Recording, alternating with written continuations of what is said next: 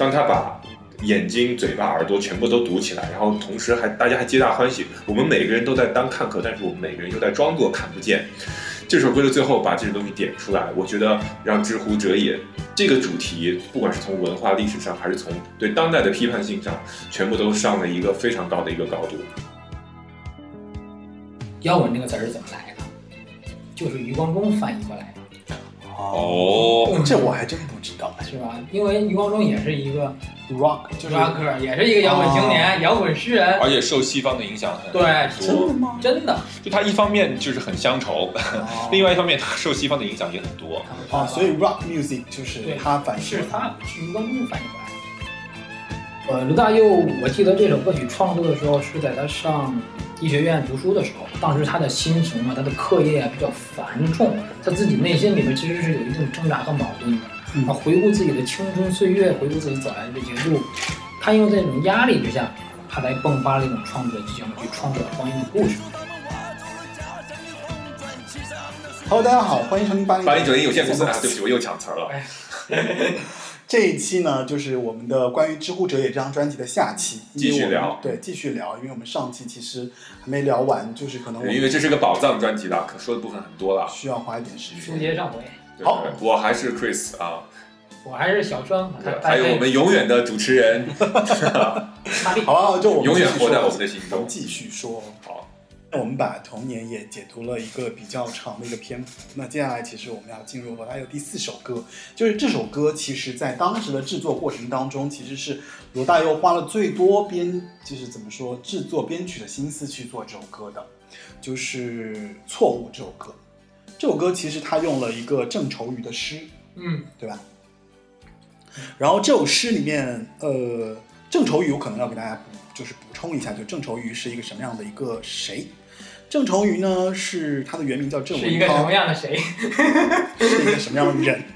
他他的原名叫郑文涛，祖籍就是河北人啊。四岁的时候，他是出生在山东济南，然后四岁的时候就随着母亲开始了逃难生活，一路颠沛流离。等于他当时就等于是在这个过程中，是从南京到山东，再到河北，又辗转回到了北京。就其实是一个在嗯在抗日战争和和内战中，对就不停的在都经历了，他都经历了。对，所以他不停的在这个过程中，因为他不停的迁徙，然后，但是他比较好的就是他在这个过程中，他还获得了良好的这个教育基础，就基础的教育。他其实一直在识字的，因为是他的那个母亲教他的这个是识文写字。一九三七年，日本的这个侵华就抗战爆发了嘛，然后四九年初的这个国民党败退，对吧？到到了台湾，所以他其实在那个过程中，随着这个呃国民党的这个兵败，然后就随着那个逃难的过程中逃到了台湾，流亡到了台湾。呃，他其实算是在白色恐怖时期所 怎么说，就是成长起来的一个新呃新诗人吧，算是一个现代派的一个诗人。对，那个谁，罗大佑就用了他的这个诗作作为自己歌词的这样的一个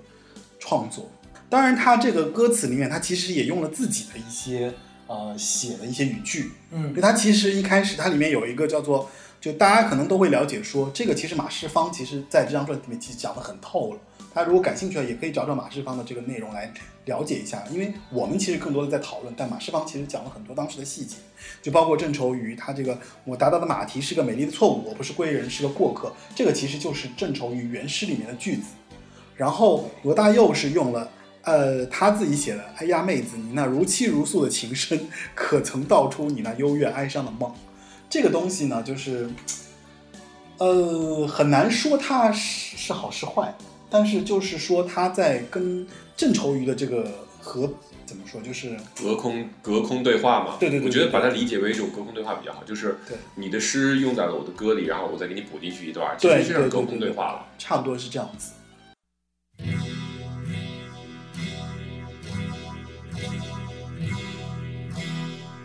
我到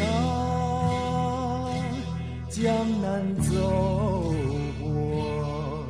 那个在季节里的容颜如莲花的开落。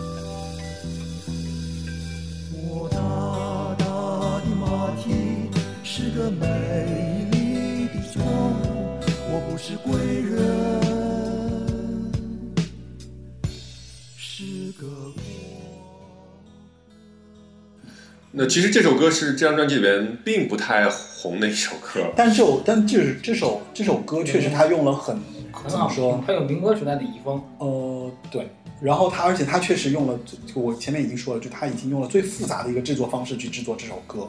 嗯这首歌我记得好像是用了一个什么钢琴吧，还是反正是用了一个反正很费很费钱的一个那个什么录音室还是它是编曲是山崎，嗯台湾的那个，他在这个应该是在台湾录的，因为当时罗大佑在做一张专辑的时候，有一票歌曲是从台湾是从那个日本录的音，嗯然后找的是一些日本的一些编曲大师，还有吉他大师，嗯嗯后来都不可考，都不知道是什么名了，然后就他他基本上这张专辑的所有编曲都是山崎人。山崎人对，然后呢，他当时的这个编曲是这样，就是说他早期的时候，因为其实前面我们讲了一点点，没有讲很多就是关于他制作上的事情。对，一会儿咱们讲知乎者有的时候可以多讲讲这个制作方面的内容。好，那这首歌曲我觉得表达的仍然是乡愁。它其实这这首这张专辑里面有很多是关于故乡啊，故乡还有就是关于这种呃成长过程中的一些，其实是年轻人的一些感悟，对吧？其实还有家国的这些层面的东西，包括后来枪但是。我是觉得，就罗大佑，其实你从他的这些歌词也好，或者他对这个他对这个他世代的理解也好，就是他其实，我觉得真的就是一个很有大爱的一个人，就他不是那种就是小情小调的一个这样的一个人。他就是有他永远是站在一个非常高的一个角度去看他自己面对的这个时代，面对的这些情感，面对的这些人。你刚才说他是一般都是先有曲后有词，但是这首是别人的诗作，那他是怎么先把曲写出来再去找词的呢？还是说这这首歌是个特例，他是先看到诗之后再谱的曲呢？我觉得，我觉得这个创作其实你很难说去谁先谁后，因为就是说跟民歌运动的这里面的这些创作的过程是一样的，就它有很多程度上是说，可能我不当，就是有可能啊，我在写曲的过程当中，实际上这首诗可能我就已经读过了。或者我在某个当境遇下，或者我参加某个活动，我在某个场景下，我可能就了解到了这个东西，然后它其实内化成了我之后，我我其实在写曲的时候，我就会潜移默化的把这个东西当成我这个我这个曲子的一些灵感，然后我再加上自己的一些创作的一些东西，我觉得有可能，这这当然是我的一些猜测。罗大佑看了很多的现代诗，对他在那个年代，因为他父亲有很多的书，包括他后来看那个，呃，亚看那个亚细亚的布布尔创作的这个亚细亚的布尔的时候，他其实都是根据他父亲的这本书，嗯，去去去创作的。对然后读现代诗的时候，读了很多余光中的，包括郑愁予的，对，还有其他的等等等等。其实他是一个、一个热爱音乐、热爱诗歌的热爱文学，热爱这种，创作者。对，其实你很很好理解，就是他为什么能够通过一张专辑里面几乎有三首歌曲是改编的，或者是由诗歌来迸发出来的创作的灵感。因为后面的乡愁四韵也是他用的。乡愁《四韵》包括《将进酒》不也是吗？对对对对对，这是第一张专辑。后来张专辑那个就是吴浊流的《亚细亚的孤儿》，对他也是看到他父亲这本书之后有所感想，才创作出来的这种经典的作品。所以还是要多读书啊。哎 哎，对，这个真的是，就是其实，呃，听八零九零有限公司的各位听众，如果你就怎么说，就好多其实蛮其实年龄蛮小的，其实还是希望大家能多读一些书。对啊，就诗歌不分嘛，诗歌歌呢，歌的创作也是一个诗我觉得，相辅相成。哎，倒不是说，反正是建议大家多读书，做一个有思想、有思考能力、有独立判断能力的这样的一个。对，我们的主持人就是一个读书非常多的人。放屁！怎么了？是我间接说你丑吗？没有没有，我我其实我自己也觉得不够嘛，就是其实还是不停在，我到我这个年纪了之后，我还在不停的要多读书了，不读不读书就没有梗了。好吧，继续。好，我们接下来聊一聊摇篮曲吧。那其实摇篮曲呢是一个，就这个名字，你只要网上去搜摇篮曲，有一大堆的哄你睡觉的歌曲了。那以前叫摇篮曲，现在叫白噪音。那但其实听这首摇篮曲，我觉得是很难睡着的。为什么？因为它并不催眠。还好吧？有催有有不催眠吗？就是或者这么说吧，这首歌它想表达的是一种，比如说回归母体的这么一种一种东西。因为你前前面啊挥斥方遒的一番，最后回到母亲的怀抱里安稳的睡着，这是一个生命的循环了，对吧？那虽然说啊，虽然只有五首歌，还还只是个半循环，但是那个呃，这简直就是新世纪福音的人类补完计划。多读书少刷剧啊。OK，就是其实我觉得摇篮曲是一个非常直白的一个作品，就是它它没有太多的就是，就反而是很简单的一个尝试。嗯，就我觉得它回归到了一个非常简单的一种，就是我对我对母亲的一个依恋，我对这种就是，而且这首歌也非常处理的也非常小心，就是怎么说简单，就是只有一个钢琴，只有一个伴奏，就没有过多的编曲去去去去制作这首歌。因为这个是人类最简单、最朴实也最深沉的一种情感有。对点返璞归真的感觉。对对对，非常返璞归真，呃，所以其实我们本本来说而且这是 A 面的最后一首歌。对，从比如说，不管是从从曲也从词各个角度来讲，我觉得没有太多可以硬要你去深挖什么的空间。其实大家就感受就好，因为这是对就像我说的，这是一种最朴实的一种情感，放之四海而皆准。你翻译成英文，人家也可能也很乐意听了。但是你说你听完之后睡不着，我其实有点。我我苍白的语言是无法解解读这首歌曲的，我觉得只能去感受。我觉得也没有什么好解，没有什么好解读，就是因为它，因为它太简单，也太直白了。嗯就是确实是，就是讲就是孩子孩子和母亲的这样的一个过程。每一段都充实，而且我觉得啊，这首歌其实是这张专辑里面最为呃最为悠扬的一个旋律的一个部分。嗯就是你所有的歌，其实你去看，它有轻快的，有有激进的嗯，有非常怎么说，就是他擅长的旋律的部分。但是到这首歌，嗯你会觉得说他抛弃了所有这一切平静下来，了。对，让你很回到一种就是这这，我觉得这首歌才是他最非常回到于初始他对音乐的这种怎么说，对因为最简单的东西反倒是最困难的嘛。对对对对那这个就靠词和曲，其实其实就是别的什么技术啊什么这在里面都被抛弃了。这首歌曲其实和他的第一首歌曲歌很相像，他啊的歌的那种那种旋律，那那那个创作技法也非常非常的简单。嗯但是我觉得听完这首歌是是怎么说，就是其实你心里会特别平静，嗯因为其他歌你包括像，其实你会发现，我觉得罗大佑确实有野心，是在于他要通过歌曲能够非常精准的把握到这首歌的情绪应该是什么样子，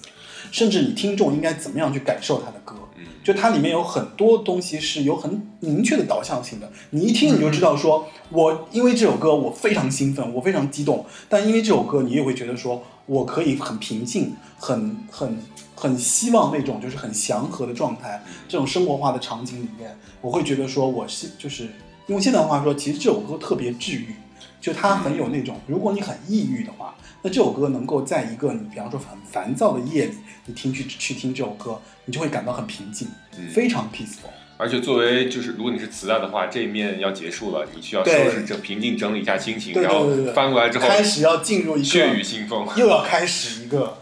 这是激激进的过程。这是一个是相当于就是放的出去也收得回来呀、对后来又想收了，然后收回来之后，我们又开始另外一个篇章了。哎，这么看来，其实他真的是很懂得这这这个起承转合的这起个过程。承转合拿捏的很到位。对，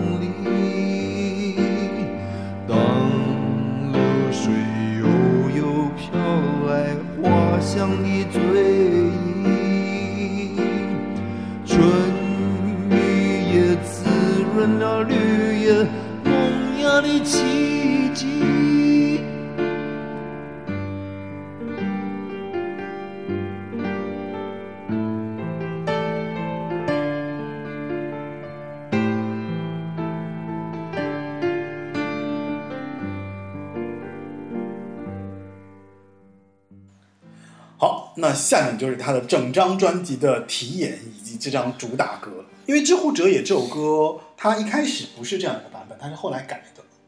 先说一下这首歌曲的这个版本的问题啊。对对对对对。那说版本之前，咱们要不要先说这张专辑的创作的这个历程？因为专辑本身就叫做《呃对，可以可以，小声当然大家就是来说一说。刚开始的时候，呃，这张专辑刚开始咱们叫做蜕变，这个这个这个咱们不说了，因为刚开始节目的时候咱们讲过了。对，且它是借了父亲六十万块钱，专门拿着小样去日本录的音，然后回来再找的唱片公司。对，当时台湾的整个的流行歌曲的这个风气还没有形成一股真正的这些摇滚呐、或者雷鬼啊，或者对是这些独立音乐啊，这些还没有这些东西呢。其实所以说，就是知乎者也是用了雷鬼的这样一个曲风，对，所以说没有唱片公司愿意接受这接这个活儿。接这个发行的哎或者收购这个东西了。对，当时刘大佑挺也挺懊恼的。其实他没有对这张专辑抱有特别高的期望，他只是了却于自己做专辑的一个心心愿。就成不成就那样就。像现在某一个富二代，然后借了老爸六六个亿，然后去拍了一个电影，然后看哪个公司愿意发行。对就了却自己心中的一个结，对就也没想着以后就干音乐，就想尝试一把就把这个心结给了了得赌一把，对，然后找了估计估计找过飞碟，找过星河，找过都找过都找过一个他就找过一圈，但是最后滚石成就了他。滚石当时是这么想的，当时滚石公司刚刚成立不久，滚石是一九八一年刚刚建成的，然后呢，滚石也需要一些新东西，本对本身呢出的相互成就。对本身出的专辑都是什么专辑呢？你看啊滚石滚石一开始第一张就是那个吴楚楚吧吴，楚楚、李丽芬、三三人展，这个是完全继承民歌就的民歌的一遗风，对吧第二张专辑，然后包括陶大伟岁月的《欢乐英雄》，包括海兆梅的《雪歌》，这都是然后就民歌那个什么了，然后就张张艾嘉嘉的童年出的这些作曲，然后潘越云的这些歌，所以其实他早就跟滚石合作过了，因为歌都卖给张艾嘉了嘛。对，他们张艾嘉刚开始成立这个公司，叫做什么果果实音果实音乐还是什么一个工作室？那我还真不知道。对，刚开始是成立的，比较早一些，一九八零年左右。然后后来到潘越云的什么，就是再见离别，嗯然后这些歌曲都出了，对，没有什么特别因为滚。石其实当时是觉得说，就是我觉得我我能理解滚石的心态，就是嗯他还是照着原来的路子出了好几张专辑，而且这些歌手也不差，都非常好。但是在市场上其实没有形成一个，一个是没有形成差异化，同时呢，在市场上也找不到一个说我滚石到底是一个什么样的角色。就是你不可能说我做一个跟别人唱片公司一样的唱片公司，对不对？因为这样的歌手太多了，这样的唱片也太多了，所以我觉得知乎者也和滚石的这种合作真的是相互成就。他是这样，然后滚石，你得想他为什么滚石我要他？当时觉得滚石没有形成自己独门一派的风格，也没有独树一帜的作品。对就想想这一个二十七八岁的小伙子？拿着这样一张专辑来了，觉得虽然说哎都没人帮你出，那我们就帮你出了吧，咱们就试试看，对吧？没想到一出大获成功，市场反响特别强烈，当年一下子就卖出了十四万张。对其实我觉得，我觉得说到底还是因为它这个东西就跟前一个前一波这种音乐潮流的这种差异化太明显了，就是有太明显的标志性的这种这种标签也好，或者说它的这种打出来的这种文化的这个属性也好，还有就是它所传，就是它所使用的这种音乐技法，就是我用了这种摇滚啊，各种各样的这种这种编曲的这种形式啊，就前面其实说到他找他的这个学弟，对吧？坂布一夫，然后去去到日本制作的这张专辑，重新录过回来之后，再全新制作出来的《知乎者也》。我觉得每个年代都有这种故事，就是 你看自己做好一个闷，做好一东西，然后不被这个市场所看好，啊。然后只有一家公司抱着试一试的心态，然后去把这个东西投向市场，结果但是变成了一我跟你说，枚炸弹。这个我。要补充一下，就是说，其实滚石倒也不算不完全说是完全说是试一试，因为滚石当时在他这张或者说慧专辑发眼识英了，滚石当时在发布他这张专辑的时候，还当时给他做了一场发布会，嗯，就这个其实是在是做的宣发的。在唱片公司界里面是第一个个第一个在专辑发布的时候是有发布会的。这个是一个开哦山立派之举。后来的专辑都是唱是这都你把样的因为发布会，因为这么说吧，就是《知乎者也》这张专辑确实就是叫发片记者会，太有话话题性了。就是所有的人，如果你看过歌词，如果你看过他的作品内容，你就知道这应该不是一个简单的歌手能够写出来的东西嗯，就是它里面是有他东西想要表达的。所以我觉得，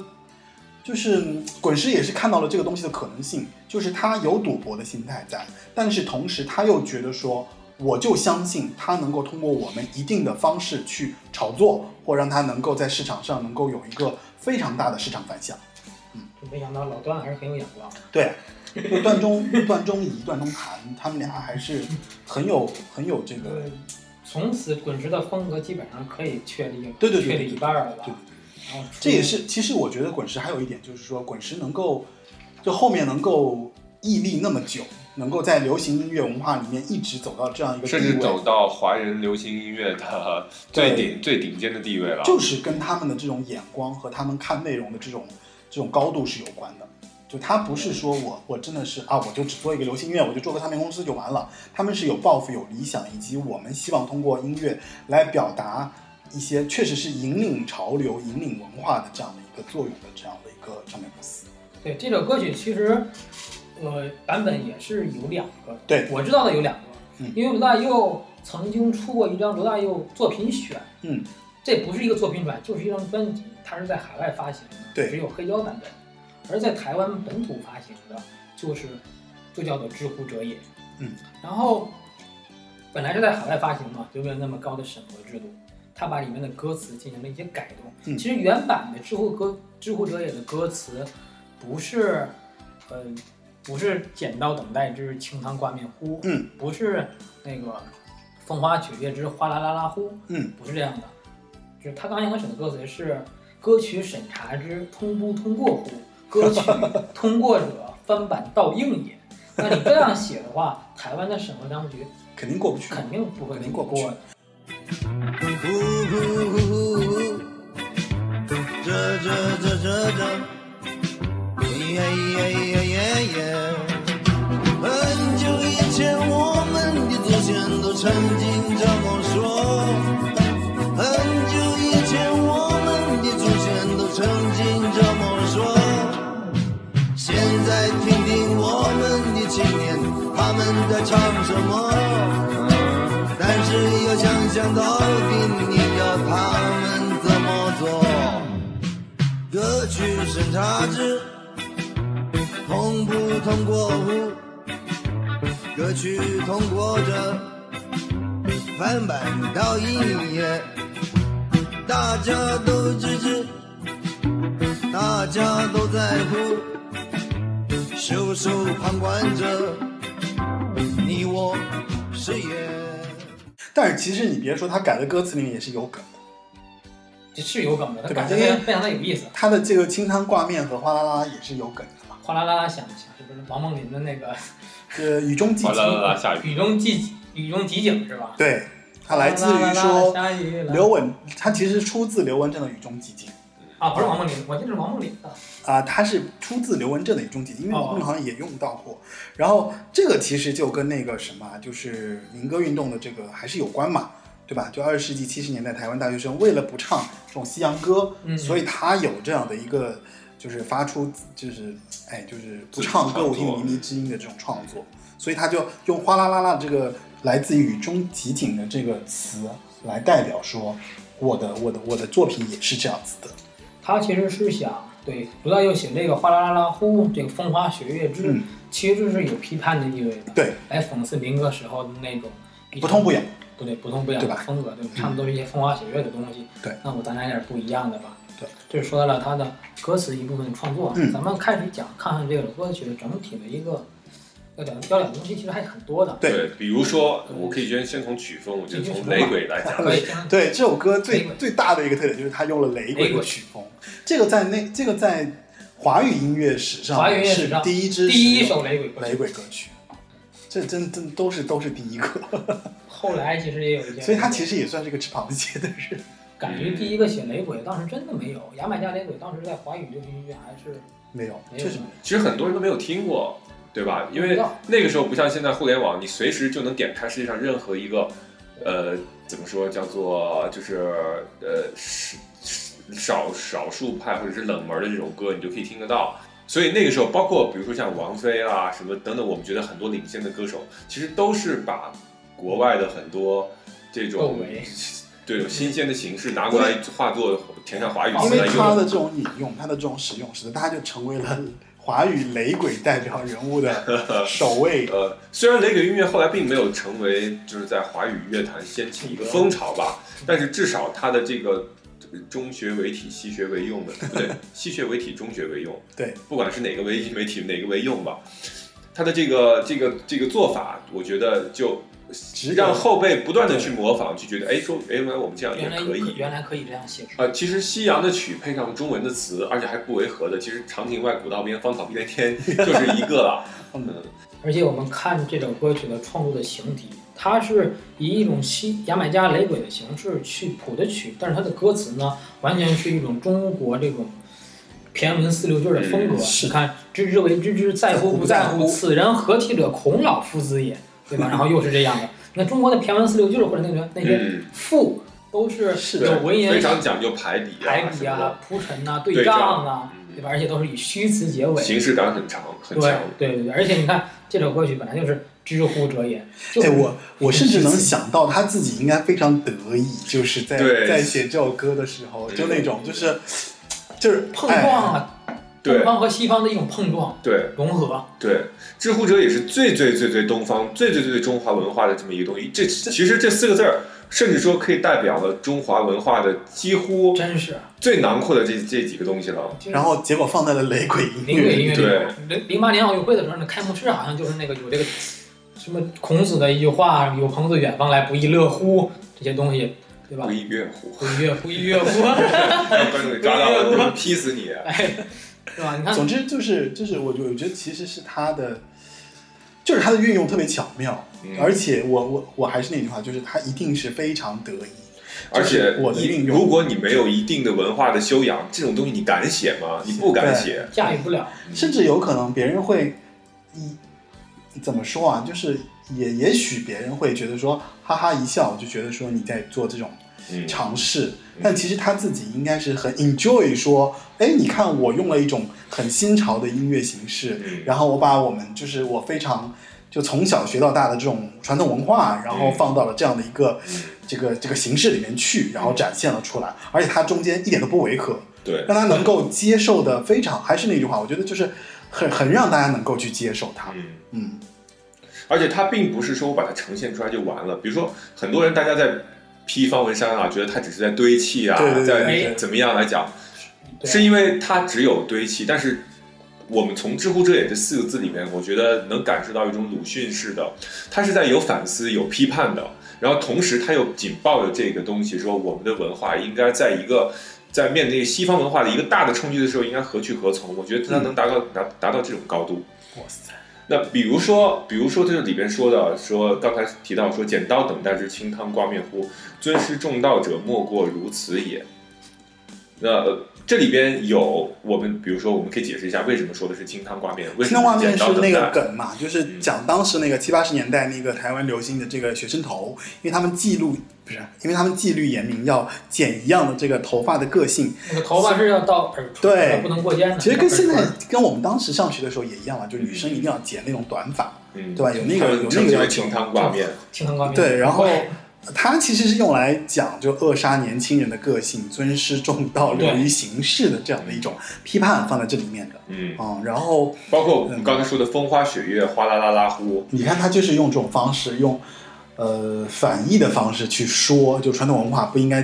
传统文化有它的优势，但是它也不应该完全苛求于说我们就按照传统的一切，但其实是抛弃了。比方说年轻人的个性啊，或者说张扬的一些东西啊，就是我其实自己有要表达的东西的。包括我作为罗大佑，我做《知乎者也》这张专辑，我就是有自己的想法要说的。包括他最后的一段，就是眼睛睁一只，嘴巴呼一呼，耳朵遮一遮，皆大欢喜也。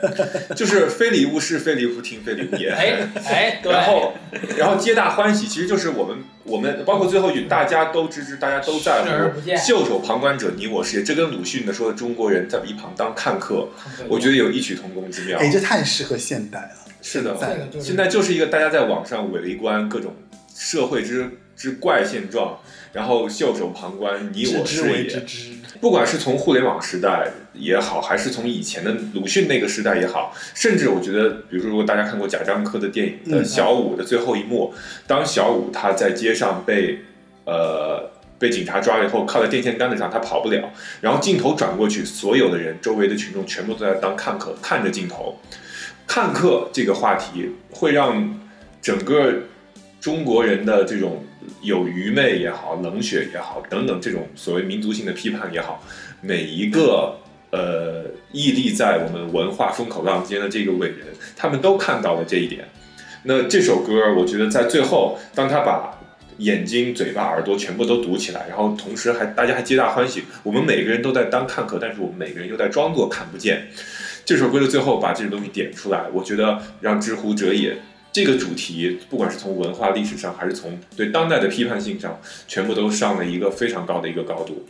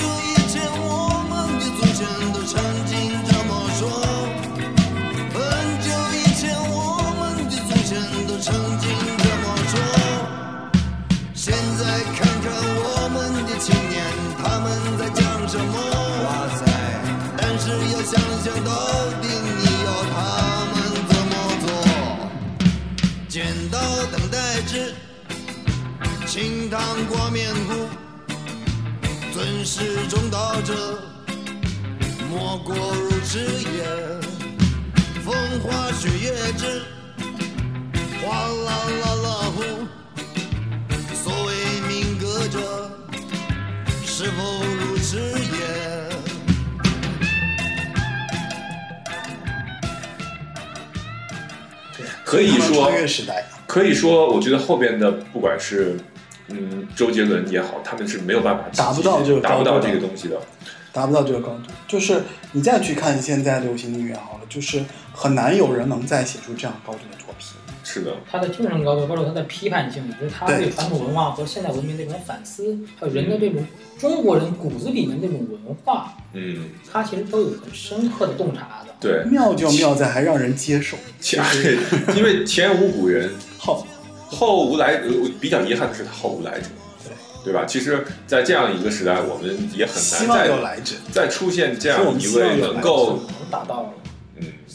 希望你要说有一些的话，我觉得那些批判，我觉得算不上批判，他只能不就是嗯，这个我个人觉得就是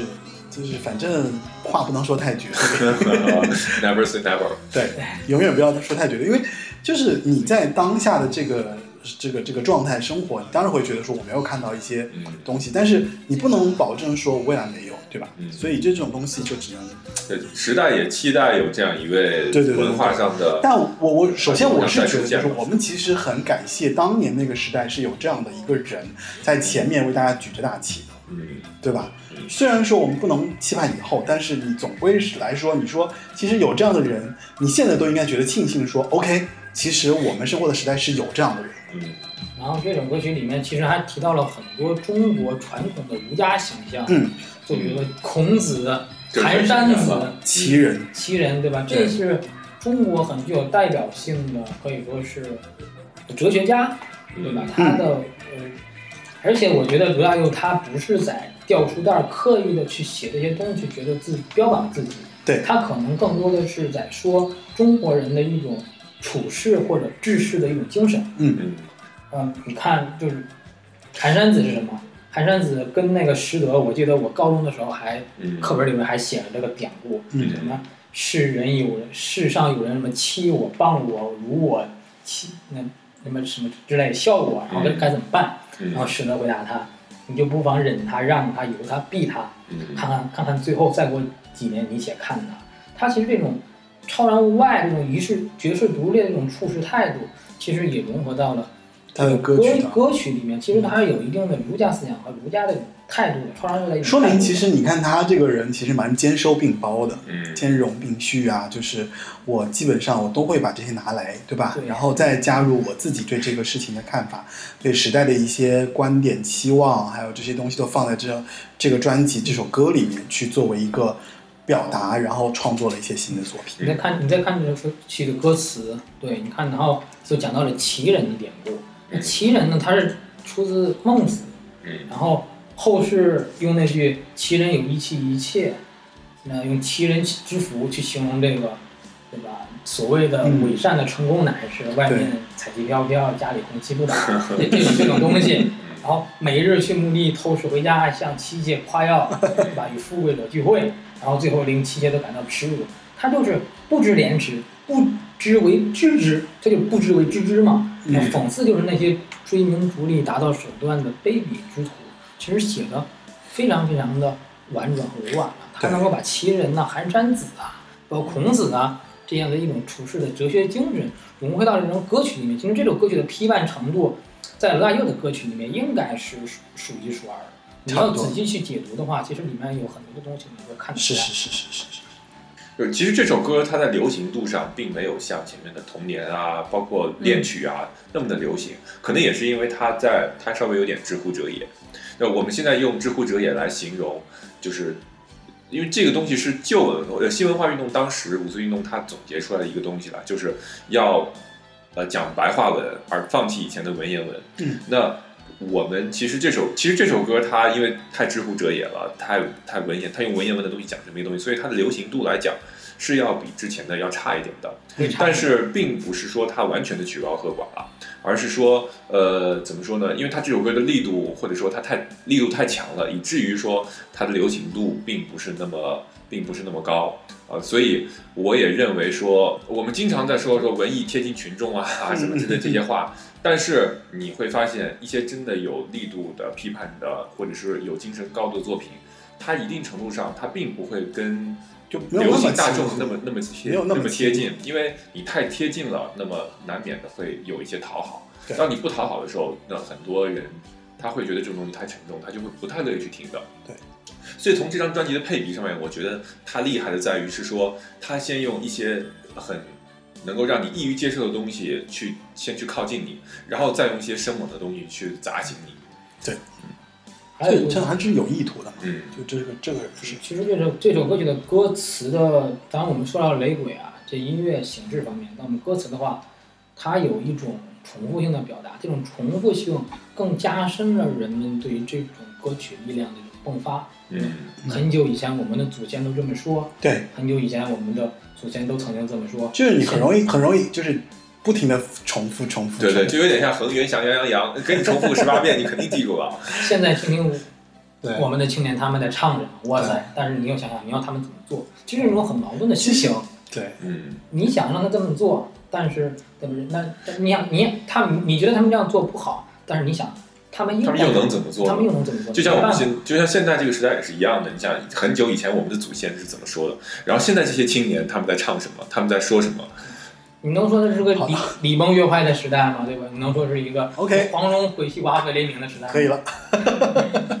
好，其实前面我们用了一些篇幅来分享《知乎者》，因为这首歌确实对于这张专辑来讲非常重要，也是它非常意义、非常内核的一个东西。那接下来其实他 B 面的第二首歌就到了《乡愁四韵》，就是还是跟那个错误一样，他用了那个那个余光中的诗。啊，其实说到这个，我其实有一个点，我觉得可能这是我个人的一个一个小知识点，我跟大家补充一下，就是说。呃，因为我们前面也说到了《知乎者也》这张专辑，罗大佑对于 Bob Dylan 的一个受的影响，以及引用以及模仿这些这些，反正这些层面的东西都在。那余光中也是一个受 Bob Dylan 影响的一个诗人。哦，对，因为他当时写过一首诗叫做《江湖上》啊，这是这首这这首词是这首诗，啊。哦哦，就是 就是我我是要说的，就是因为。余光中当时写的这首诗，它的来源也是因为他在美国听到了，就是 Bob Dylan 那首歌《Blowing in the Wind》，他写了那首江湖上的诗，啊，然后被杨玄做成了民歌，然后唱成了歌。对，那就是我觉得从这个侧面可以看出，就是不光不光光是罗大佑受，就是美国的当时的这些文化的一些流行文化的影响，其实连当时的这些诗人。就是都受到了美国的这种，对吧？就是呃，反正外来的一些西方的一些先进的文化的一些影响，所以才有了现在的这个文化。所以我觉得余光中在某种程度上，罗大佑能够用他的诗，就说明其实他们的精神内核是类似的。呃，还有一点，说到精神内核是类似的，余光中有一个非常非常重要的创举，嗯，就是摇滚这个词儿是怎么来的？就是余光中翻译过来的。哦，这我还真不知道，是吧？因为余光中也是一个 rock，就是 rocker，也是一个摇滚青年、摇滚诗人，而且受西方的影响很对，多。真的吗？真的。就他一方面就是很乡愁，另外一方面他受西方的影响也很多。啊，所以 rock music 就是他反，是他是余光中翻译过来的。就这个，我觉得就更体现了，就是这个中学为体，西学为用了这个这个精神了。因为余光中大家其实比较熟嘛，嗯就是哎，乡愁啊，乡愁那个这个是大家所有人后来被拿来做统战了。听听那冷雨，我在高中的时候读过他另另一篇诗，我也挺喜欢听听那冷雨。所以乡愁四韵其实最重要的就是因为因为就是罗大佑用了他的这个诗，就是给我长江水，给我海棠红，对吧？给我雪花白，用到了他的词作里面。而且他这，我个人觉得乡愁四韵这首歌的旋律是挺好听的，因为这首这首歌其实那个谁杨泉也有一版，杨泉有一版，对吧？就杨泉那一版其实是非常民歌化的，就不提这个它其实是很难很难大家去作为怎么说，就是唱的这样的一个过程。杨弦那首歌就是纯民歌。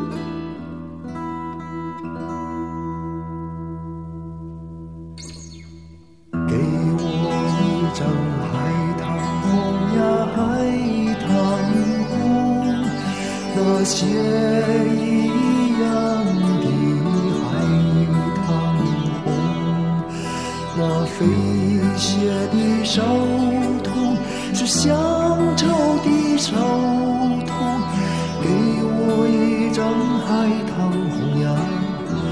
海棠红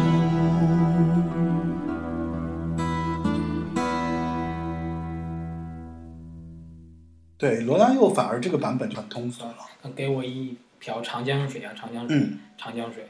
然后海棠红啊海棠红就不停的在重复他的尾部对对对对对。给我一张海棠红啊海棠他用的是一张。嗯。这个量词用的我觉得有有点有点那个王安石的那个那那那那那那个绿字用的。那个王安石那个，王安石不是有一句有一句诗嘛，叫做我们读书少？有一句诗，就它也是也是一个一个量词用的好，是，希望听众朋友们告诉我。哎叫什么？这个梗就留着吧。矮矮奶医生什么叫？我我忘了，我也想不起来但是我记得那个量词用的是绿，这个用的是张，一张海棠红。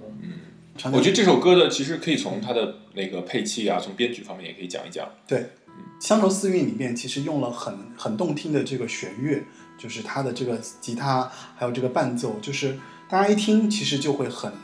怎么说，就意境很深远，就很容易被这个旋律所打动。其实你发现它最它的，我不知道是那个年代混音技术所导致，还是说他有意这样做，因为他的我我我不知道是古筝还是古琴是什么，嗯他把这两种声音弄得非常像。对。就是他弹吉他让我我乍一听我以为是古筝或者古琴，哦，它都是弦乐曲，但是他把它弄得非常的非常的像。我觉得可能是，嗯，我不知道是不是他们当时在做这个音乐的时候一种一种思考，啊，嗯，应该是他自己对这个音乐的一些就是感受吧，因为本身乡愁这种东西其实就很怎么说，就很很很传统文化，嗯，对吧？就是因为你对故乡的这个理解，嗯我相信很多人在他的记忆当中，他对就那个尤其是那个年代对音乐的理解，其实都是传统乐器嘛。嗯就你不可能说啊，我上来就一架钢琴，嗯我一架我一个一个电贝斯，那肯定就不合适的。嗯但是在这种记忆深处，比如说乡愁的这种四月，包括这种呃四时风物啊、季节啊，嗯你就觉得很传统文化。嗯然后跟中国的传统乐器去结合来做这首歌，就是最合适的，嗯对吧？加上余光中的这个诗，也比较符合那个东西的意境。嗯，不适合用特别高亢的旋律，对对对特别激进的旋律去演绎它，对对对我觉得用特别渐入佳境的一种风格。是的，嗯。最后三首歌，嗯真是今今天这期节目非常的长，大家也是有耐心，大家请请大家不行就剪两集好了。请大家呃充满耐心的听完这个节目。然后那个那个那个，其实它 B 面后面接下来三首歌里面，就是《将进酒》《光阴的故事》和《蒲公英》。嗯对，呃，《将进酒》和《光阴的故事》其实都是可圈可点的好作品。嗯，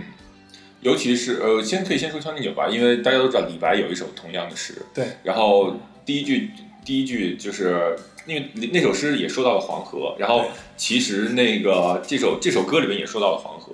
但是它不一样的地方在于是说那个君不见黄河之水天上来，然后它这这首歌里面说的是黄河也黄河变成一条陌陌生生的的流水。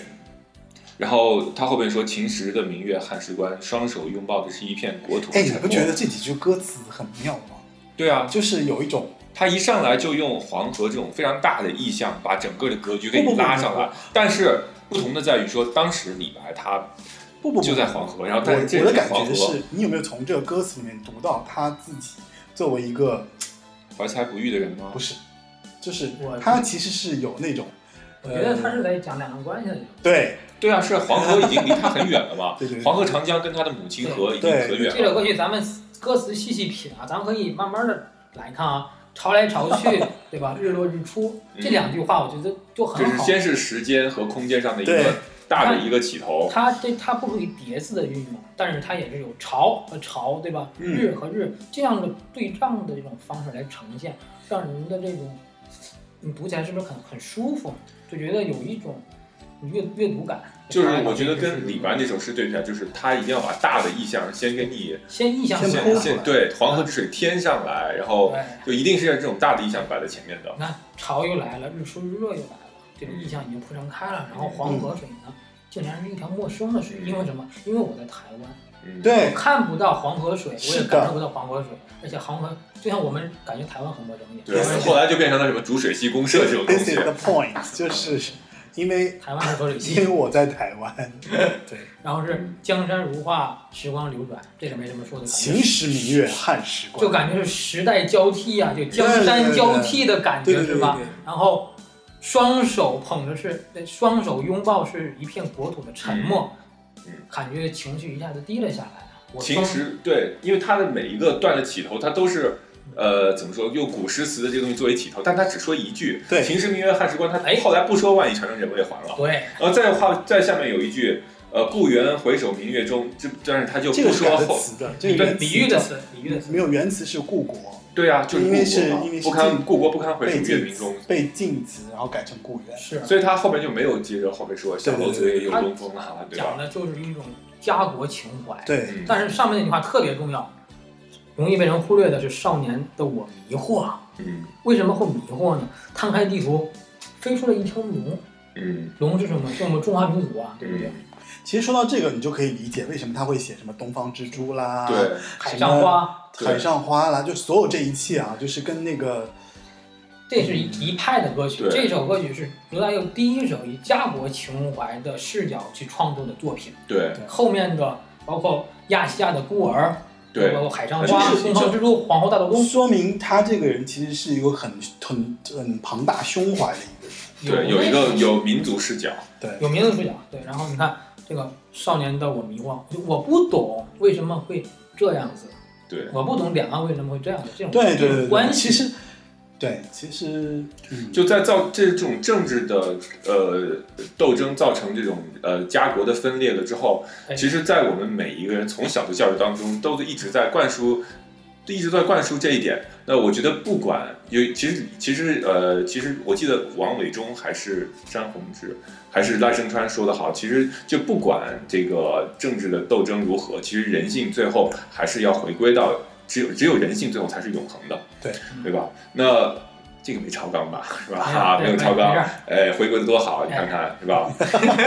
这可以再大大一点儿，再再开一点儿。那就因为我们不是，因为我们是我们是一个音乐讨论类的节目嘛，我们更多的是从文化的层面上去讲。其实，呃呃，为什么刚才我拿李白来说事儿呢？就是因为他也是李白，这个很显然，他是一个在艺术、文学、艺术的造诣上很高的一个人。然后，但是他其实是在自己的做官的这个过程当中非常失意的。嗯，呃，不管是官场失意，然后他就不停的喝酒，然后然后就写诗什么吹他。你会发现李白的诗很多都是在吹牛逼，怀才不遇。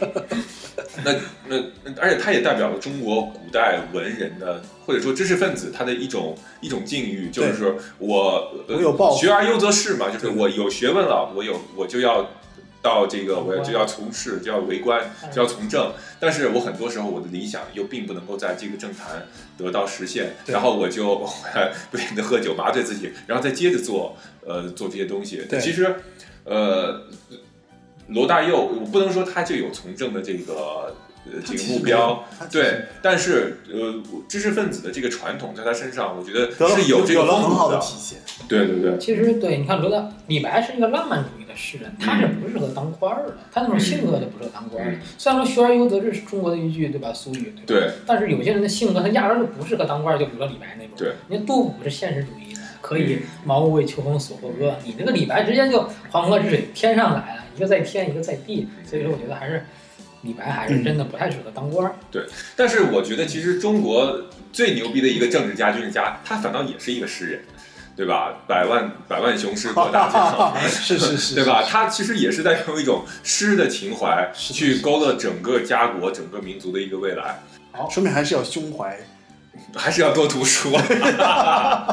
就大家记住要多读书。说回这个罗大佑的家国情怀啊，嗯嗯，啊，下一遍就没有就风花雪月了。嗯风花雪月自古依然，嗯祖先的青春刻在竹板上，嗯哎，就是那个竹简，嗯对嗯吧？竹简记录在我们的一些嗯事件、历史事件，然后爱情如新，爱情不在，嗯，圣贤也挡不住风流的情怀。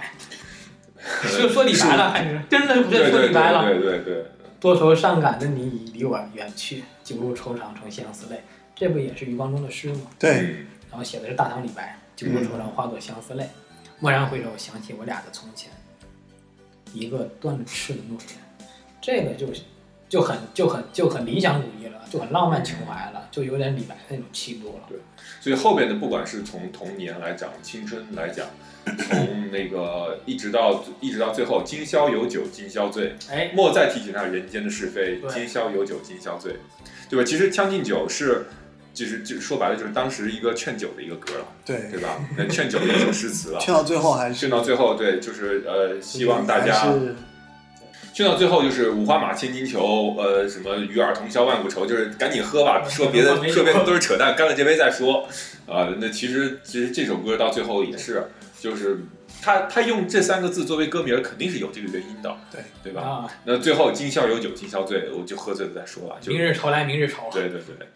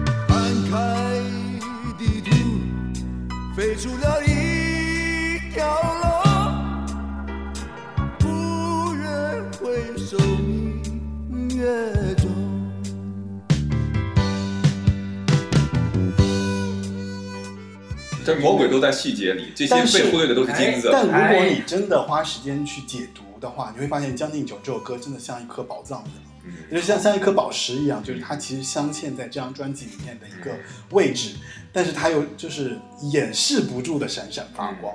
这些都是我觉得现在年轻在抖音什么各种短视频平台上刷的那些短视频的那些歌曲，什么神曲，他们所不具备的东西对。对对，这是真正的营养之所在了，也是我们做这个节目能给给大家提供更多可读解空间的一个重要的原因。我希望大家去听一点真正好的作品，嗯去感受一下真正流行音乐的力量和魅力，嗯，而不要追逐一些所谓的那些个呃唱法现在的技的呀什么的东西。什么神曲啊或者高音啊，这些东西还是弱化一些。都是都是小儿科，这些东西其实也很重要，但是真的能让一个音乐能承载，音乐能够承载一个民族，或者说是人类精神文化财富的东西，呃，就还是在我们说的，比如说《知乎者也》这张专辑里头的这些东西。我还是喜欢把这些东西当成吃饭吧，就是嗯有好吃的，也有一般的，嗯对吧？有那意大利餐，也有法餐，嗯也有那个价值高的，价值低的。我觉也有垃圾食品。就是对，都是意大利餐、法餐的，我这 你吃的真好。就是就是我我的意思是说，就是哪怕就是马鞍全席啊，对不对？有这种就是烧花鸭、烧雏鸡、有粗，茶淡饭，对吧？有膳食海对，就，是就是你要懂得去区分你的东西的价值。有很多人在评价说，尤尤其是一些年轻人说啊，我在听罗大佑的时候，我觉得他的嗓子不好听啊，我觉得他的歌其实我也听不太懂啊。所以我们今天做这件事情的目的就是告诉你说，其他这个东西真的是一个好作品。嗯而且它这个东西，如果你愿意去挖掘，你会发现它其实是价值连城的。嗯就它不是今天给你，就是说啊，我其实就端一盘菜给你就完了。它可不是你今天早上就是早饭随便早餐摊买了一个几个包子吃吃就完了。那咱们节目其实就是想要给大家做一些，让你说你去发现好的作品、好的东西。当然，你愿不愿意吃是你的事儿，对不对？对就我们会告诉你说这个东西是好的。嗯就是文无第一，武无第二，对吧？就是这个东西，艺术品，这个这些这些，无论电影啊，还是音乐呀，还是其他的一些画作呀，艺术品这个层面呢，我们不要去关注它不好的一面。比方说，我看到一个曾经看过一个一个事儿吧，啊就是讲的是民国时候的一个一个一个一个讲讲谁啊？就读《通鉴论》，有人说讲的熊十力还是讲谁啊？说读《通鉴读《通鉴论》，说哎怎么读那王之的读《通鉴论》呢？我看完之后，都是一些个人的偏颇的观点，都是一些什么不好的想法。那个那个老师就跟他说了，你干嘛要这么读书呢？一本书里面有很多好的观点，有很多闪闪发光的东西，你应该关注的是那些好的东好的好的东西，而不是说关注他偏颇的东西啊。还是要还是要听歌也是一样还，是要有些正能量对？听歌的时候，罗大佑的作品，他的优势并不在于他的嗓音或者嗓子是怎么样，嗯。他更关注于作品的本身的。对。而且，如果你真的对历史有一些兴趣，或者是你对一些，比如咱们说以前的一些故事感兴趣的话，我觉得他的作品是很好的，能够帮助你去回到那个环境当中，回到那个时代的这个裂缝当中，去找到说，哎，那个原来那个时候是这样子的，对吧？有这样的文学作品，而且这个作品在现在来看，它都是一个极其具有高度的东西。可能齐秦呐、这个口水歌或者郑智化都会有，但是你让我找罗大佑的一首口水歌，我一首都找不哎，到，他还真是没有口水歌，一首口水歌都没有。他是你让少有。你让我找周杰伦，他甚至我都能找出来有一些歌曲是比较口水的。唯一让我选出一个流作品的精神高度，还有就是精品度最高的一个歌手，只能选罗大佑了。嗯，他的精品度真的是华语流行音乐里面最高最最最最高的，而且他的破锣嗓子，我觉得恰恰是他的优势。他的歌曲的风格，你让你让张雨生去唱，你让王杰去唱，或者你让反而就缺少了那些味道。我受不了，我听不进去了，我就觉得少了那些个呃呃呃呃，因为因为因为因为这么说吧，就是其实他的歌里面是有一些沧桑的部分的，嗯，所以他的声音是更很好的，就是作为这个沧桑的展现，是吧？我我曾经想过一件事，就是咱们的审美或者咱们的艺术作品有一种方式叫做做旧，做旧是不是也是一种美？啊是的，是的。而罗大佑的破锣嗓子就是流行音乐界的做旧如果。说如果说到这一点，那我真的觉得就是包括他最后的这个这张专辑里面是大众熟知的这个《光阴的故事》，其实就是怎么说，就是一个非常的他的一个作品。对他这个人的一种个人风格就是做旧的，但是他作品里面有很多的新意。你嗯，是一个真正的好的欣赏者的话，你能够感悟得到里面的一些魅力。其实就就就我刚刚说的嘛，就是尤其是他来唱《光阴的故事》，实在是太合适了。那下一个就是光阴的故事了。对，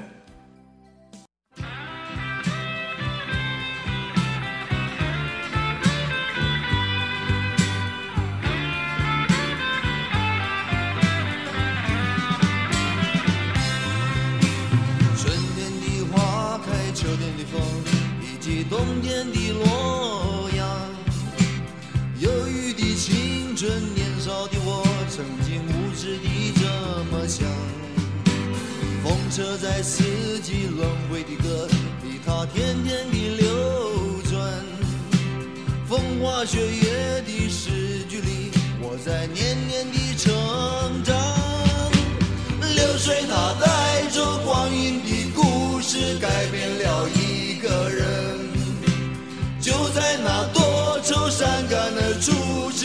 次等待的青春。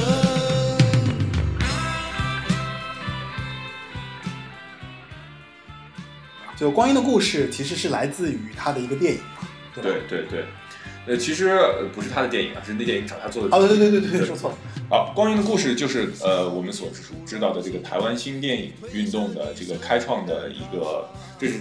呃一个作品。然后它是四个导演拍的一个短片集。那罗大佑就是接了这个活儿，给这电影做音乐。那这是他的一首里面的主题曲。然后他讲述的是四个人生不同阶段的故事，表现人的成长、人际关系的演变，以及三十年来台湾社会的变迁。那这四个导演，陶德成、杨德昌、柯一正和张译，其中呃大家知道的这个留下最辉煌的成就的就是杨德昌，但是他已经去世了。嗯，那呃，杨德昌是在华人世界最有影响力的导演，包括世界范围内的华语电影最有影响力的导演之一。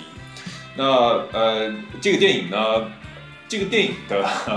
其实说实话是有点参差不齐的。虽然说它在当时有开创性的意义，作为一个就像现在我和什么我和我的祖国，我都加上这种拼盘电影，它在当时的这个呃影响力可以说是在商业上和口碑上都有着和之前所有的所谓台湾旧电影完全不同的一个面貌。那这个电影呢，我们先不展开说了，就是说《光阴的故事》这首歌，我们从后边的有很多的，不管是从毕业的典礼啊，从就是从校园的这个这个情怀里面去抒发，把这首歌就是很多人都在传唱这首歌。那也没错，因为《光阴的故事》这个电影讲的是成长。那其实从这个学生阶段，呃，这么多年过去，成长到一个社会里面的人，那这首歌讲的也是这个东西的，也是这个岁月的这个变迁。那那这首歌最点题的一句话就是，呃，流水它带走光阴的故事，改变了我们，就在那多愁善感的出自回忆的青春。那很显然，青春就是光阴的故事的这个这个呃这个这首歌的一个题眼啊，就是最关键的一个词。那我们我们能从这首歌的歌词里面发现，第一段有等待的青春，然后后边有流泪的青春，然后后边有这个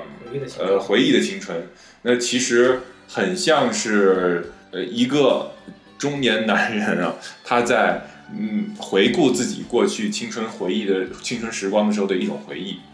对，等待的青春应该是但是他作为他当时作为一个二十几岁的年轻人写这首歌的时候，二十几岁后，因为青春这个主题是几乎每一个音乐人全部都在面对的，嗯，对吧？呃这都不用都不用举例了，你能想到关于青春的歌就是一大堆一大堆，关于青春的专辑就是一大堆一大堆的。嗯，那所以那罗大佑怎么看待这个青春呢？那呃，他更多的其实这首歌的歌词我觉得还蛮虚的，就是它不像说童年那么具象的用很多意象去在说。那比如说春天的花，秋天的风，冬天的洛阳。然后，嗯，忧郁的青春少年的我，曾经无知的这么想，就他其实是非常快的，在用春夏秋冬嗖嗖嗖的嗖嗖嗖嗖的就这个时空就过去了。对。然后包括他的这个这首歌的旋律和节奏也是会让你感觉特别的快，嗯就像青春，我们感觉非常的易逝，然后你一眨眼青春就过去了，但你再去回味的时候，里边又有很多很多的东西。对其实关键的故事这个，刚才 Chris 说了很多。呃，刘大佑，我记得这首歌曲创作的时候是在他上医学院读书的时候，当时他的心情啊，他的课业啊比较繁重，他自己内心里面其实是有一定挣扎和矛盾的。嗯啊，回顾自己的青春岁月，回顾自己走来的这些路，他因为在这种压力之下，他才迸发了一种创作的激情，去创作了光阴的故事。他也是一种在压力下，哎的一个创作的一个抒发。这个这个事儿在那个罗大佑的《童年》这本书里面提过一嘴，嗯提的不太深。啊，他这首歌曲最初也是给张艾嘉写的，嗯，而且这首歌曲俨然已经成为我们每一个大学生毕业季必唱的歌曲了。对，我记得我上大学的时候，我们学长毕业，我去找的，是吗？你唱这首歌，就是因为它是校园民谣啊，宿舍里边放，就不停的放。就像白衣飘飘的年代，对吧？对不对？有有有泪异曲同工之妙，这个凤凰花开的路口，嗯，是这首歌曲的旋律很上口的，嗯而且歌词旋律其实都蛮蛮简单的，也比比较容易让人容易吟唱和记忆。对对对对对对对，哎，而且它里面意象运用的也都很好啊，发黄的相片，还有信、圣诞卡。算是我觉得算是最早一波能够在青春这个这个标题下面做出很全面诠释的这样的一个作品，对而且他还有一些自己的一些真实的思考和这种，嗯。就加上它的旋律又很优美嘛，所以结合的那个电影的一个语言，它这张专辑其实有三首歌是最火的一个童年，嗯。一个是那个那个鹿港小镇，嗯还有一个就是这首歌，关于的故事在后来的很多电影里面讲青对对对对都有引用。对，对对对对对，而且我觉得需要注意的是，这首歌啊，它不像其他的一些，呃，就是情歌也好，嗯什么样也好，它是一个超脱了性别视角的一个对一首歌。用现在的就是，比如说用性别角度来解读，你很难说这首歌到底是一个男孩唱的还是一个女孩唱的，谁唱都合适。对，这也是为什么就很多年轻人就不分性别，全部都可以唱其实还老。少咸宜，老人唱的对。而且年轻人唱有年轻人唱的那种那种朝气，对，老人唱有老年人唱的感怀。就每个年龄段的人唱这首歌的时候，他历经的心路历程都是不一样的。嗯，是，嗯，而且后来不论是电影还是电视剧，有嗯一部台剧也叫关于的故事，也让这首歌又火了一把。其实这首歌曲，我觉得真的能够经久不衰嘛，它的生命力应该会更长一些，是和童年一样。其实你，而且你可以从细节的去发现，说这首歌的歌词，它的它它有三段，它每一段的那个，它都只改了一个字或者两个字，嗯让你乍一听的时候以为啊，它每句段每段高潮都在重复，但其实它是有有变化的。比如说刚才说的啊、等待的青春，然后那个流泪的青春，然后最后是这个回忆的青春，春，然后它最后那句话是第一句段是改变了一个人。然后第二段是改变了两个人，哎，然后然后最后是改变了我们，哦就改变了多个人。其实从对这里面故事就出来了，你知哎看你怎么解读了。嗯就是确实它还是有一个这样的一个递进的过程，嗯确实写的很好。这种运笔构思之巧妙，我觉得现在人挺难达到的。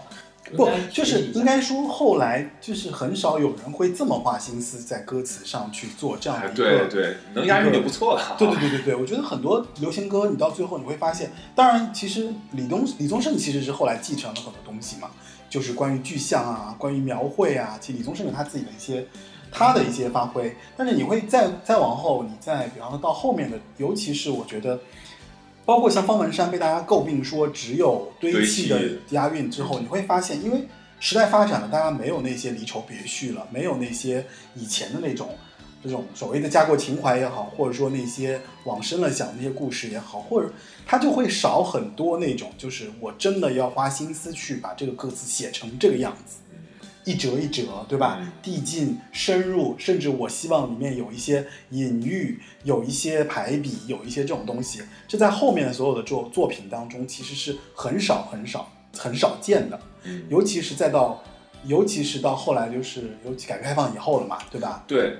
再加上那个什么，到两千年以后，我觉得这种情情爱爱的歌根本就是很少会有这样的一些词作来这样的展现。嗯，在大众层面来讲，流传流传的更广一些的作品来讲，和这首歌能打，能和这首歌打的其实很少很少。嗯我们西挖一些独立音乐或者是地下音乐，可能所以你看流行文化就是越来越通俗的，越来越 越来越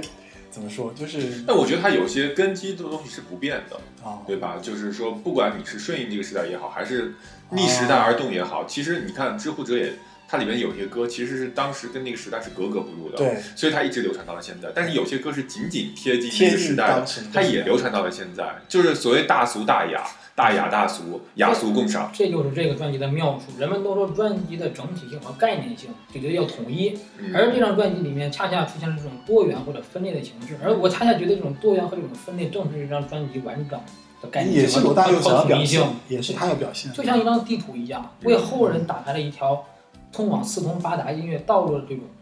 对路口，你可以随便的游走，随便的尝试。是石大佑给你开了这样一个先河。好了，那其实今天我们花了很长的篇幅说这张专辑，最后我们到了最后的这首歌了，就是他的《蒲公英》这首歌。这首歌其实是这张专辑最没有存在感的一首歌，没有存在感。就像蒲公英一样，没有什么存在感。一吹就散掉了，是吧？嗯，嗯，但这首歌反而我觉得还蛮好听的，就是就是他是，我觉得是最后有一个小品吧，就像是他要给这个专辑留一个余味的东西。嗯，如果是用光阴的故事来做结尾的话，可能有点太重，太沉重了。太沉重然后。就像蒲公英一样，就是它随风飘散就走了，对然后，可能落到某个地方再重新生根发芽，。就是这个意思。我觉得你说的很对，我非常相信，就是这个意思。就是就是我虽然前面用了那么多的篇幅，那么长的这个故事，那么就是掏心掏肺的这种旋律啊、词啊什么的，最后我希望是举重若轻的。而且最有意思就是他在用蒲公英的主观视角说这个事情，嗯，就是说，你看他他说说过了，蝴蝶你别再迷恋我的芳香，朝阳向你绽放它的微笑，你的永恒的憧憬。就是我好像我已经化身化身为一只蒲公英了，我随风吹散就好了，你不要再 不要再迷恋哥哥只是个传说。哎，这这句话有可能真的是他想说的。哎，其实这是一个很决绝的一个东西，就是我只做了一张专辑，好像是说我做完这张专辑以后，你也不要迷恋我，我这个心愿完成之后，离别在哪儿说哪儿了。对，如果我能留下一个传奇，OK，那那那就这样。如果我什么都留不下，我就随风飘走就是了。嗯。然后其实呢，说完整张专辑的所有这些歌以后，那其实罗罗大佑给自己在这张专辑里面，他也写过几段，呃，一个一个涵盖的一个文字，它里面这样想说，它里面这样讲的，就是这趟音乐的路我走得好辛苦，然后在东方与西方、传统与现代、严肃与通俗之间，我几乎是一路跌跌撞撞摸索过来的。其实我们刚刚聊完所有这些歌，大家应该也会有一个非常明确的认知说，啊，它是这样子的一个东西。然后他又说了，就说因为前面没有足迹可循，而现在我想果实已经成长了，因此请开启你通向心灵的耳朵，至少这里没有不痛不痒的歌。假如你不喜欢的话，请回到他们的歌声里，因为这中间没有妥协。你看他态度特别明确，对，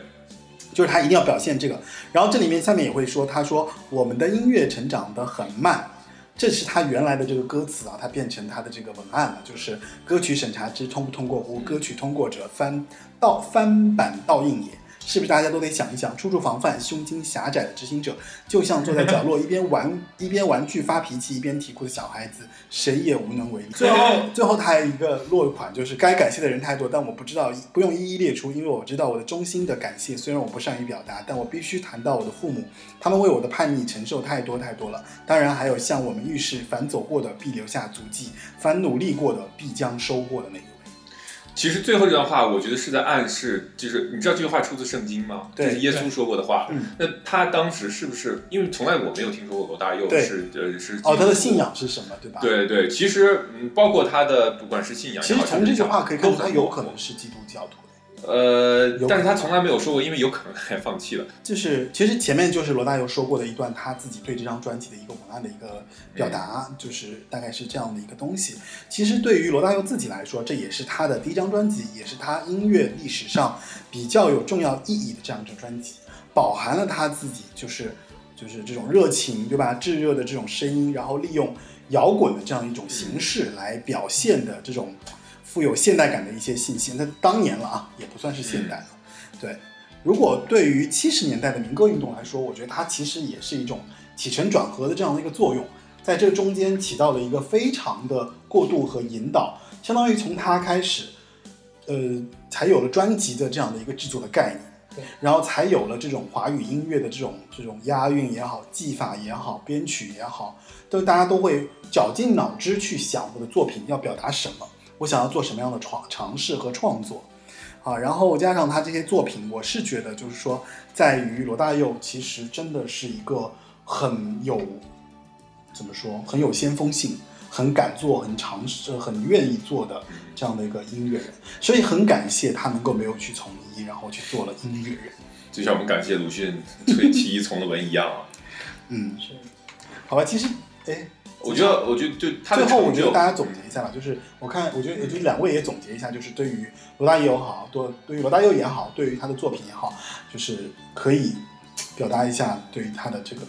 作品的看法。那我先说几句，嗯，可以，就是我们看到金曲奖三十二届罗大佑获得了终身成就奖，嗯，特别贡献奖，特别特别贡献奖对。然后马世芳做了一个引言，其实他的那引言就已经说的非常非常好了。这个影片好话我到时候没有这这段影片最后我会贴在那个 show notes 里面，嗯，让大家就可以在 show notes 里面看。就是我肯定比不过所有的人，就是我肯定比不过马世芳对于罗大佑的解读，但是我有自己的一个概念和理解吧。我觉得罗大佑在我的听音乐的历程当中，他是我非常非常重要的，也是一个启迪者。他让我看到了更广阔的流行音乐的空间和技法，他的音乐作品的生命力给我对于我听音乐的指导性来说，让我发觉流行音乐啊真的可以承载更多的重量。它不仅仅是通俗的，它也可以是深沉的，它也可以是有很长久的生命力的。它甚至能够影响到一个人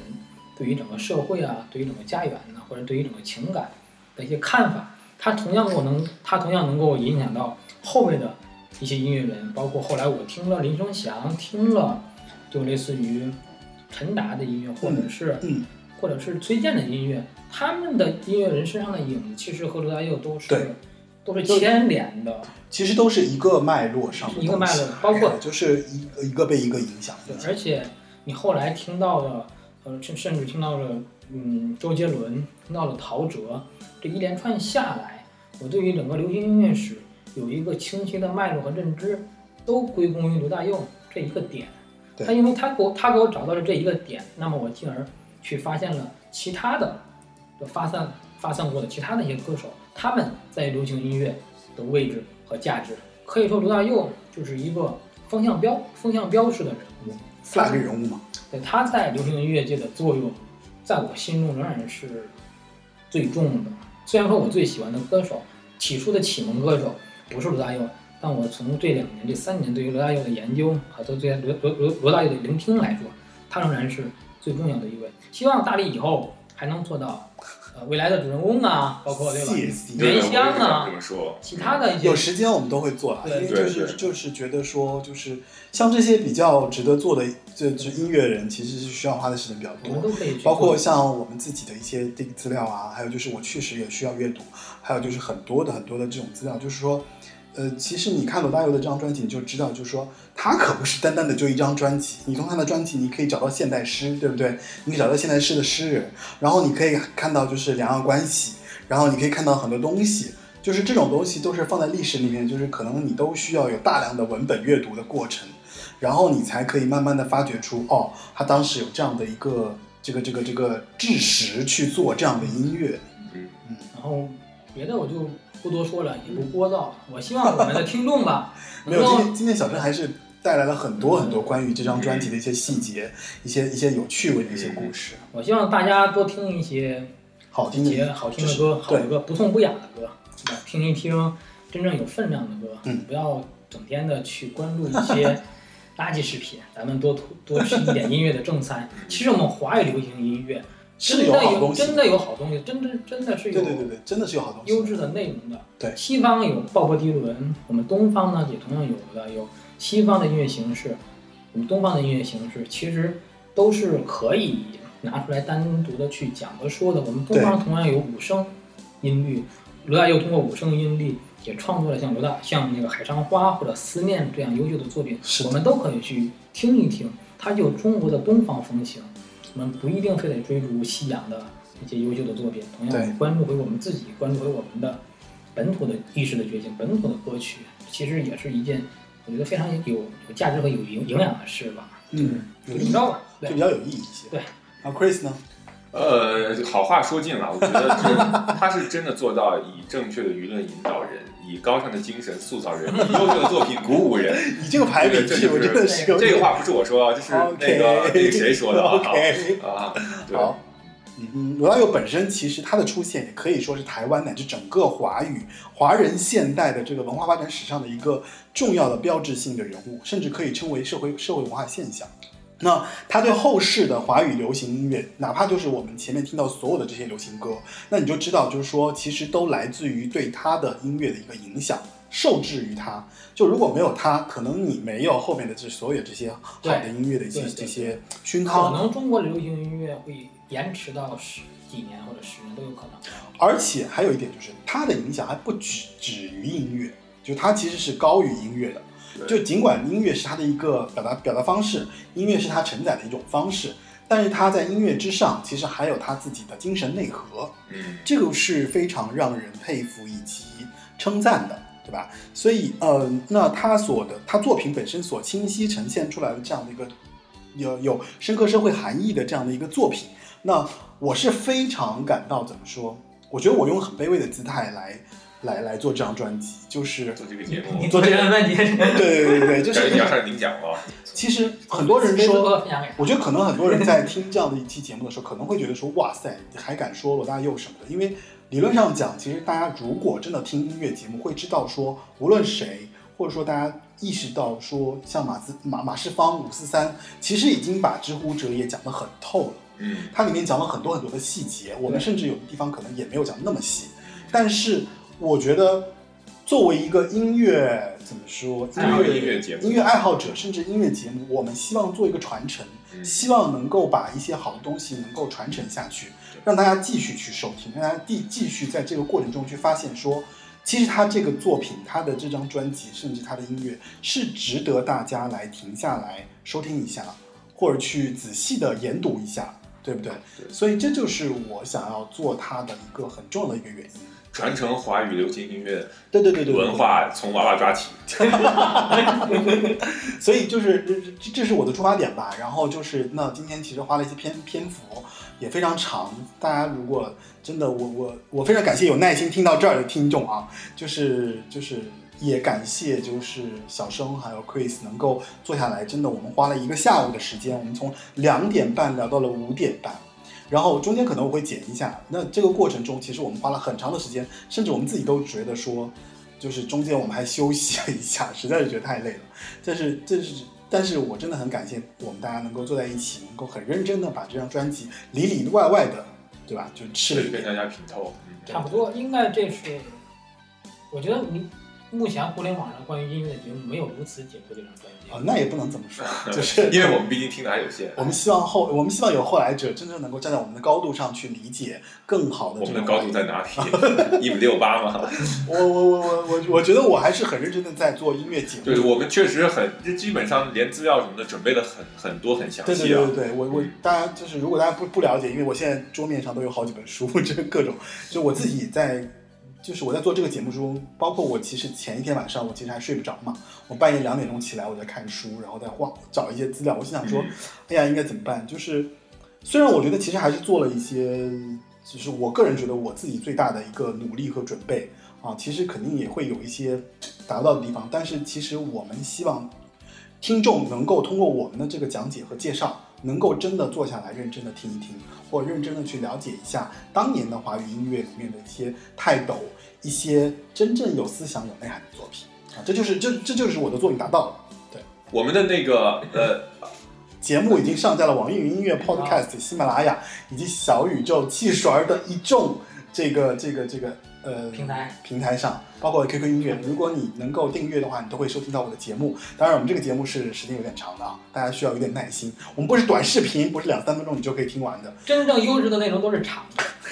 当然也是，好哎我当然也是因为我废话欢迎。跟跟我们交流啦。然后邮箱和就交呃反馈的邮箱都对对对，打在这个都可以在我的这个公告上面可以找到我们联系我们的方式。然后还有就是那个目前八零九零有限公司已经有自己的听众群了，大家如果想要加进我们的这个听众群，跟我们聊更多的关于八零九零有八零九零年代的这些音乐啊，你可以提出你的建议和想法。那多多交流啦。对，请加微信，呃，Frankie F R A N K I E 四六幺这个 ID 啊，他会来跟我们的这个八零九零有限公司的小助理来沟通，让他把你加到我们的这个听众群里来。然后未来的话，我们也会通过我们的这个听众群来收集一些关于我们一些主题的一些语音，然后我们会有一些主题的一些内容跟大家收集。而且可能还会有这个不定期的抽奖和小福利哦。挺好的。这个儿这个到时候再说吧，就是可能年底我会想要做一些纪念品，然后想要做一些关于节目相关的一些东西，因为毕竟做了那么久之后，还是希望能有有一些对听众有福利的部分。有粉丝。感谢大家的支持了。对，感谢大家的收听，然后今天就是一期关于华语不褪色专辑之知乎者也的节目，然后我们一起跟大家说拜拜吧。怎么样不舍得吗？舍不得说再见，就 fade out 吧，告别的年代。告别的年代。拜拜。谢谢大家的收听。谢谢谢谢，欢迎大家知道独立这个意见分享。对于说的是